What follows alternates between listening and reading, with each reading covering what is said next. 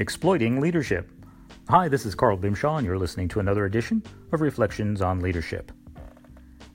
People are screwing up leadership. Exploiting it is easy because leadership is trendy, just like entrepreneurship. It's a cyclical phenomena. You put a new label on it and make promises of freedom and money, and you're bound to get attention. The basic principles haven't changed in thousands of years, but there's always a new book or course being sold on the definitive methods. Every generation has to learn things for themselves, and someone new is always repackaging old concepts as his or her fresh ideas. Sit in a neighborhood coffee shop long enough, and you will overhear an enthusiastic, multi level marketing pitch. A passionate, charismatic character is singing the praises of their current business book of choice and how their company is different and cares about the people they work with and mentor and allow into their elite club.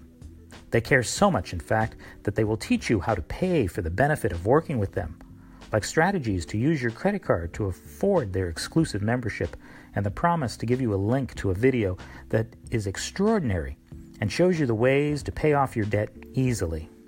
Just be sure to provide the names and phone number of 10 of your friends and come to the next networking meeting, which has a special guest selling timeshares or supplements or legal services or anything you can imagine.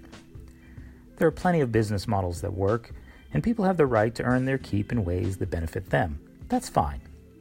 Just keep your leadership training out of it.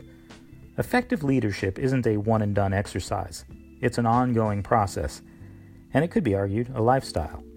If you're going to ride the coattails of leadership, make damn sure it's not lousy leadership.